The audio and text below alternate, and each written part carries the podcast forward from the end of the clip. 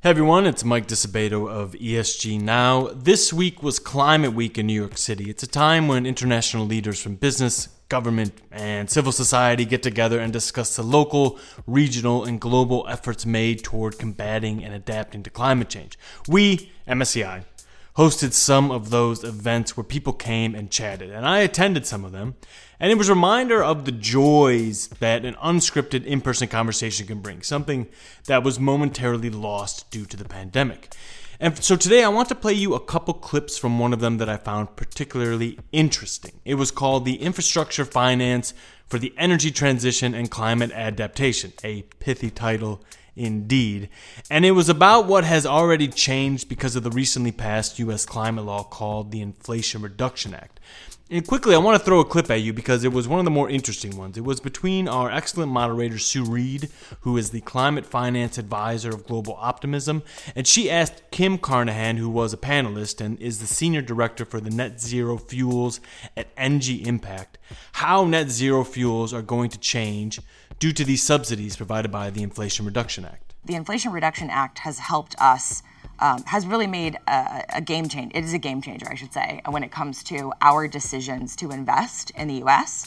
Um, because, just for example, to be very concrete, um, the green hydrogen subsidy in IRA is $3 a kilogram for the kind of hydrogen that we produce. Um, $3 a kilogram means that instead of waiting another 10 years for green hydrogen to be cost competitive with uh, blue hydrogen or be cost competitive with diesel, it's now cost competitive today in most of the U.S. where you can build where you can build green hydrogen plants. Uh, we can now do it and sell it at a rate that is cost competitive cost competitive with um, you know you, we thought it was going to take another 10 years for it to be cost competitive with diesel. So that's huge. Um, but more importantly, it actually brings up the cost competitiveness with natural gas as well in certain in many states in the US in Texas, Oklahoma, Kansas. We can now make green hydrogen at a price that is cost competitive with natural gas talk i mean that is a game changer right? That really changes when investors are looking at where they're going to invest in projects. They should be looking at green hydrogen projects today very differently than they were two months ago. That's a pretty bullish statement sure and people can argue the point. It's kim carnahan's opinion. But it's also based on things she is seeing on the ground that makes this regulation more tangible than regulations can sometimes often feel. Because now that the law is passed, she's already seeing uptake in certain aspects of green hydrogen. Here she is again on that point in particular, what we're seeing is the most interest from distributed generate distributed use of hydrogen. So I have a lot of clients who are looking to use hydrogen in place of diesel for heavy duty um, trucking or for off grid power generation, and they they've wanted to do that for years now. But there was the green hydrogen didn't exist to do it, and more importantly, the companies to provide you know to to, to bridge that gap uh, between the producers, ENGIE, and who's going to get it to wherever it needs to be um, and actually distribute it. So that role is really important, and I'm, I'm interested to see. I mean, ENGIE may just decide to take on that role ourselves because it's been so hard to find someone to fill it. Um, but but it'll be interesting to see who starts to fill those intermediary roles, and then also you hear a lot about you know in order to get very large scale projects off the ground, you companies like ours normally need to see an offtake agreement of at least five, ten years, a large scale offtake agreement. You know, you want an anchor offtaker to feel comfortable when you're making a 200 plus million dollar investment. Um, we've had a really hard time, to be quite frank, finding those anchor offtakers because the price was so high. Now with the IRA, um, it'll be much easier because again, it's cost competitive with diesel. It's going to be soon be cost competitive with natural gas. Once you find those um, anchor off takers, then you can find the intermediary and distribute to all of the other off-takers who've just been waiting. By the way, an off-take agreement is an agreement between a producer and a buyer to purchase or sell portions of the producer's upcoming goods. So what Carnahan is talking about here is that because of the Inflation Reduction Act, there are now people ready to make long-term investments in the purchase of green hydrogen, which weren't there before, and which will lower the overall cost of the green hydrogen projects on the market and make all of them more bankable. Now, this wasn't just a conversation between Kim Carnahan and Sue Reed. The panelist itself consisted of Kim Carnahan, obviously, Valerie Hanna of Brookfield Asset Management's Renewable Power and Transition Group, Bruce Schlein of the global head of ESG at the Infrastructure Division for the Ontario Municipal Employees Retirement Systems, or OMERS, and our very own Elchin Mammadov of MSCI ESG Research. The discussion was U.S. focused and revolved around technology and progress and what subsidies and the Inflation Reduction Act can do for clean tech, with some specifics like green hydrogen given throughout.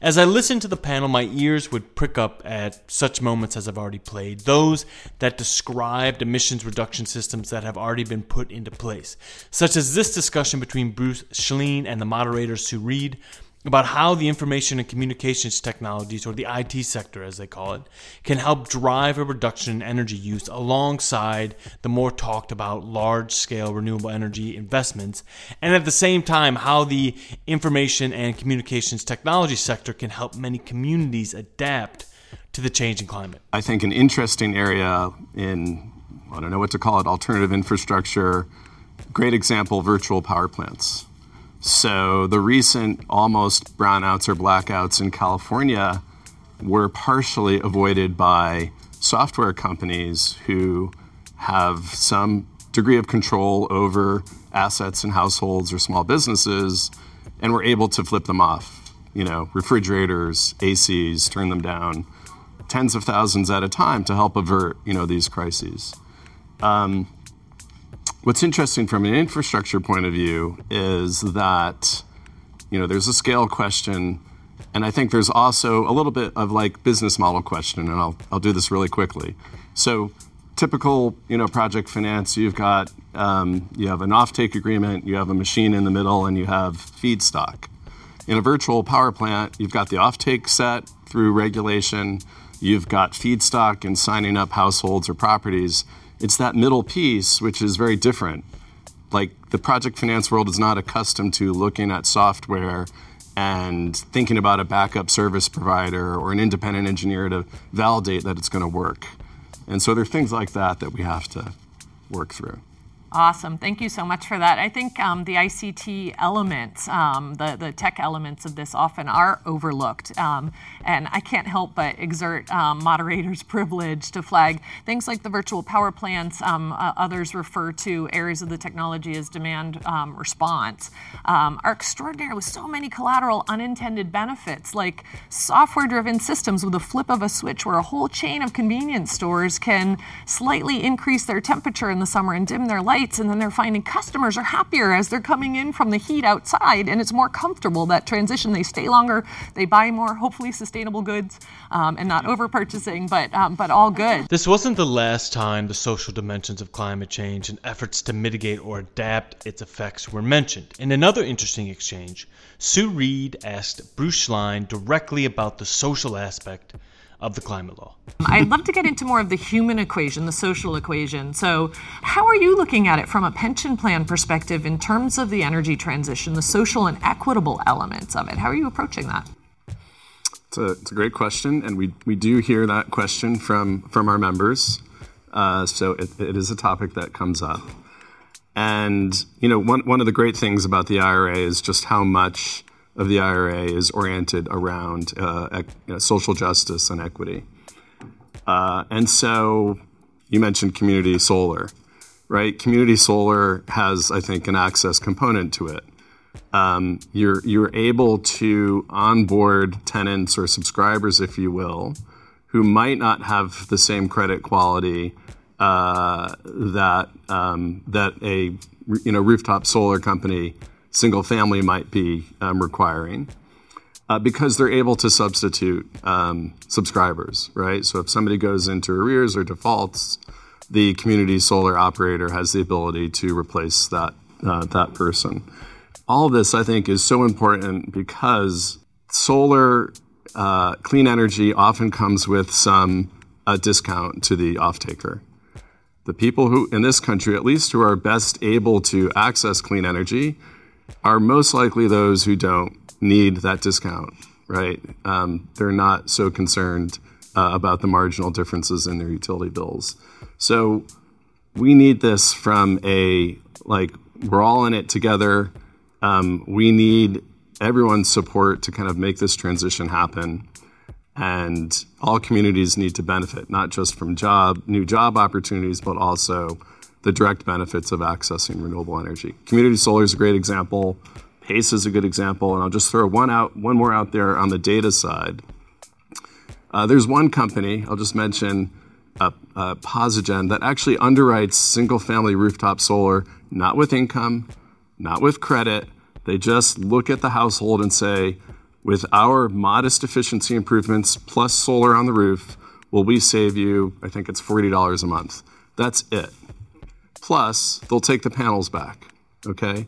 So the household is highly motivated to sign on because they're going to get that discount and they're unlocking this market that um, the rest of the rooftop world doesn't have access to because they're underwriting using FICO. He's not wrong. According to research published by MIT, 80% of Americans have not been able to access rooftop solar because they either don't own a home, they have a low credit or FICO score, and or they don't live in a state with policies that require utilities to compensate you for the energy you produce, which is extremely important. Researchers at the University of California, Berkeley found that the inaccessibility gets even worse in neighborhoods with more black and Hispanic residents, even when they controlled for household income or home ownership levels. As many are well aware, the Inflation Reduction Act does try to address this problem of inaccessibility in both an indirect way through subsidies and tax credits for technologies that will trickle down to everyone, but also in an, a direct way as part of its allocated funds are specifically put toward making clean energy more affordable and accessible. So it sounds like there is nothing bad to say about the Inflation Reduction Act or government's attempts to address climate change, and that is because I played you all the happy clips that we had for this panel. But here are two of our panelists, Valerie Hanna and Bruce Schlein, throwing a small, not a massive, but a small dash of reality on the party by noting the challenges that still await. First, we'll hear from Hanna. Look, I mean, in terms of the Inflation Reduction Act, I mean, it is uh, definitely a signature um, legislation that's passed. And definitely, when you're looking at how it's been approached in terms of you know the different technologies and the different communities that are involved in, in sort of the incentives that are being rolled out. Um, I think of it as a, a fantastic accelerant to growth in the transition. When you're looking at the overall sort of capital required to actually transition globally, you're looking at in excess of $150 trillion. So governments cannot finance that alone. They cannot take on that amount of debt and run those amount of deficits. So definitely private finance has to come in to the mix here. And what the Inflation Reduction Act does is it actually gives us that visibility to be able to actually look at opportunities and underwrite them and have that more long-term visibility into those valuations. And now here is Bruce Schlein discussing some of the challenges in both who is responsible for changing an asset's carbon emissions and cybersecurity in a digitally connected world. So much of the conversation, so much of the work is around decarbonization pathways that are technology focused. Many of our portfolio companies have energy managers. They, they know what technologies they need. What they're really struggling with, I think, are the execution models. Um, how do you overcome tenant, the tenant landlord dynamic in a port, for example, where the landlord is responsible for some assets, the tenant is responsible for others. Who goes first? How do we coordinate that? How do we ensure right those dynamics uh, work well? Um, cybersecurity. How do we ensure that you know many solution, many decarbonization solutions involve networking assets, networking small assets, Internet of Things. How do we balance the risk between you know decarbonization and those assets being vulnerable to cyber threats? It's those questions to me that feel like are coming to the fore for which the IRA, I think, is helpful, but so too are a whole host of local initiatives. I'll just mention one here in New York City. We have a newly launched PACE program in New York City, um, which does all kinds of things to help solve some of these structural issues around underlying credit quality, time horizon for payback, things like that. So, after this, the conversation then went toward the role of companies and investors to transition the energy system that we already have in place, not to the new and thus interesting, but to the old and needing of repairs. For this, Elchin makes an interesting point on how we might look at companies that are dealing with dirty energy. Should you be looking at a company without any dirty assets as a high achiever there? Or should you look at ones with dirty assets that are working to clean them? I'll let Sue Reed set this up. So, shifting gears a little bit, we're of course not starting from a blank slate, for better and worse, right? We have all of these um, energy systems already built up, very carbon intensive as they are. So, um, can we talk now and shift gears to what does it look like from an investor and finance perspective in terms of that transition? So, all of this existing high carbon infrastructure, how are you approaching it? The way I see it, it's really important for the investors to engage with utility companies and oil and gas companies and heavy industry companies, those heavy emitters, in order to help them deliver decarbonization. And just as an example, we had a German utility RWE, which has a lot of legacy coal-fired power plants, and they mine coal. And the biggest sovereign wealth fund in the world decided to divest from it. And, and and, and I was shocked to be honest because yes, it's the biggest emitter in Europe, the company. However, they have clear plan to decarbonize. They have interim targets. Their targets cover all three scopes emission. And I'm not talking about 2040, which they're going to be net zero by, but 2030. Uh, and 95% of their capex is going towards renewables and battery storage. And yet they're being, you know, pushed to, you know, sell their assets to make them look good. I think the role of investor is to engage with those companies and just make sure they deliver on them. And again, it's up to ESG experts like you to distinguish between companies that are trying to do the right thing, that are trying to manage the decline of their fossil fuel business responsibly rather than to sell it off to privately owned company that doesn't have to report anything and they, they can fund it at, at a bit higher rate, but so be it. So this has just been a small portion of the hour-long talk, which you can actually stream on the MSCI events page, by the way. Just search for the easy to remember title, The Infrastructure Finance for the Energy Transition and Climate Adaptation, or IFETCAP. What I will leave you with today is the ending of the panel where the panelists discuss two things. One, efforts in climate adaptation directly, and as is always useful for our distracted minds, their main takeaways for the day. So we're going to jump to adaptation, often the, the lost stepchild in this mix, and it can't continue to be. We expect it to be really centered with the next conference of the parties on the UN um, climate framework negotiations this November in Sharm el Sheikh, Egypt. Um, how are you, as investors, looking at the adaptation equation? What's the role of private finance versus public finance in this space? Um, how, how are you approaching it? What are the opportunities and challenges at a high level? And, and if we could do rapid fire for this one in the interest of time. I'll jump in quickly. So, you know, they have to be looked at together, hand in hand decarbonization, adaptation. Solar, when it's too hot, the performance of a solar panel decreases, right? So, there are ways to deploy solar, agrivoltaics, cool ground temperature. So, you're both, you know, mitigating climate and you're, you know, you have a more resilient performing asset.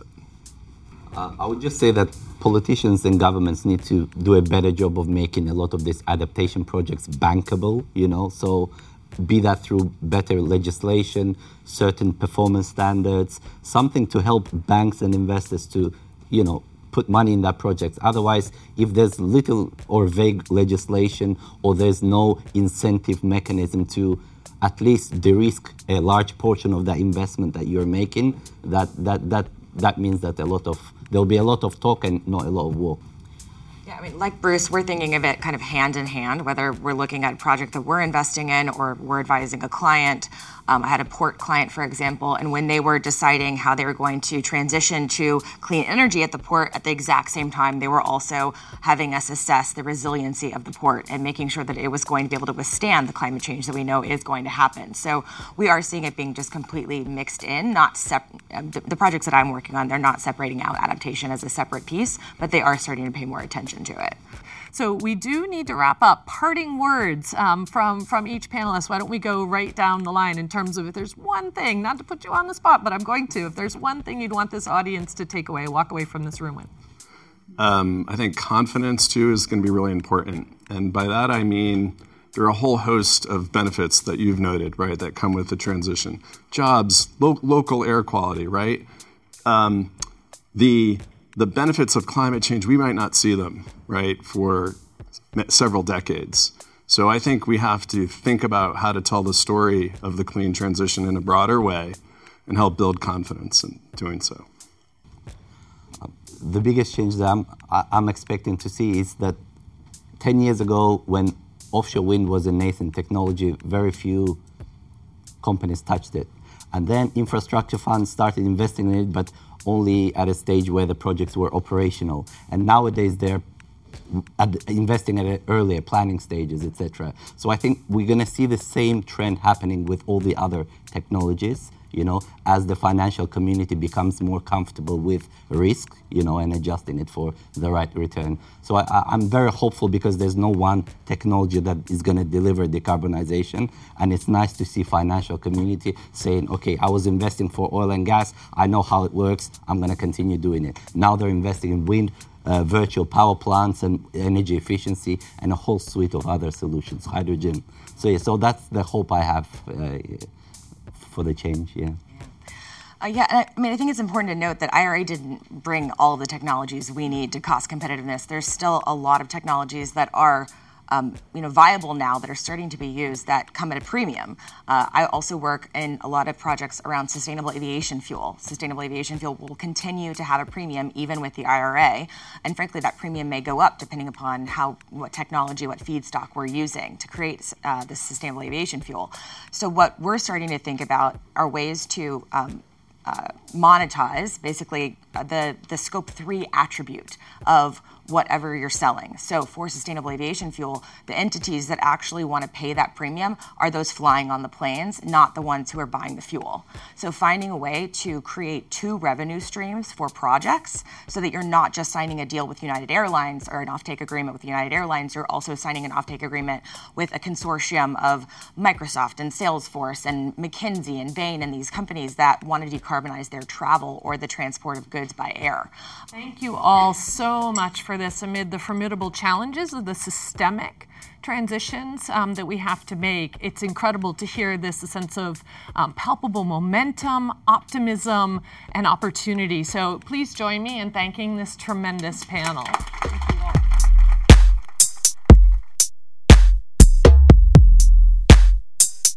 And that's it for the week. I want to thank you so much for listening. I want to thank all the panelists and the moderator for letting me use their audio for this week's episode. If you like what you heard, don't forget to rate and review us. It's useful for other people to find our podcast. And subscribe if you want to hear my or Bentley's voices every week. Thanks again, and talk to you soon.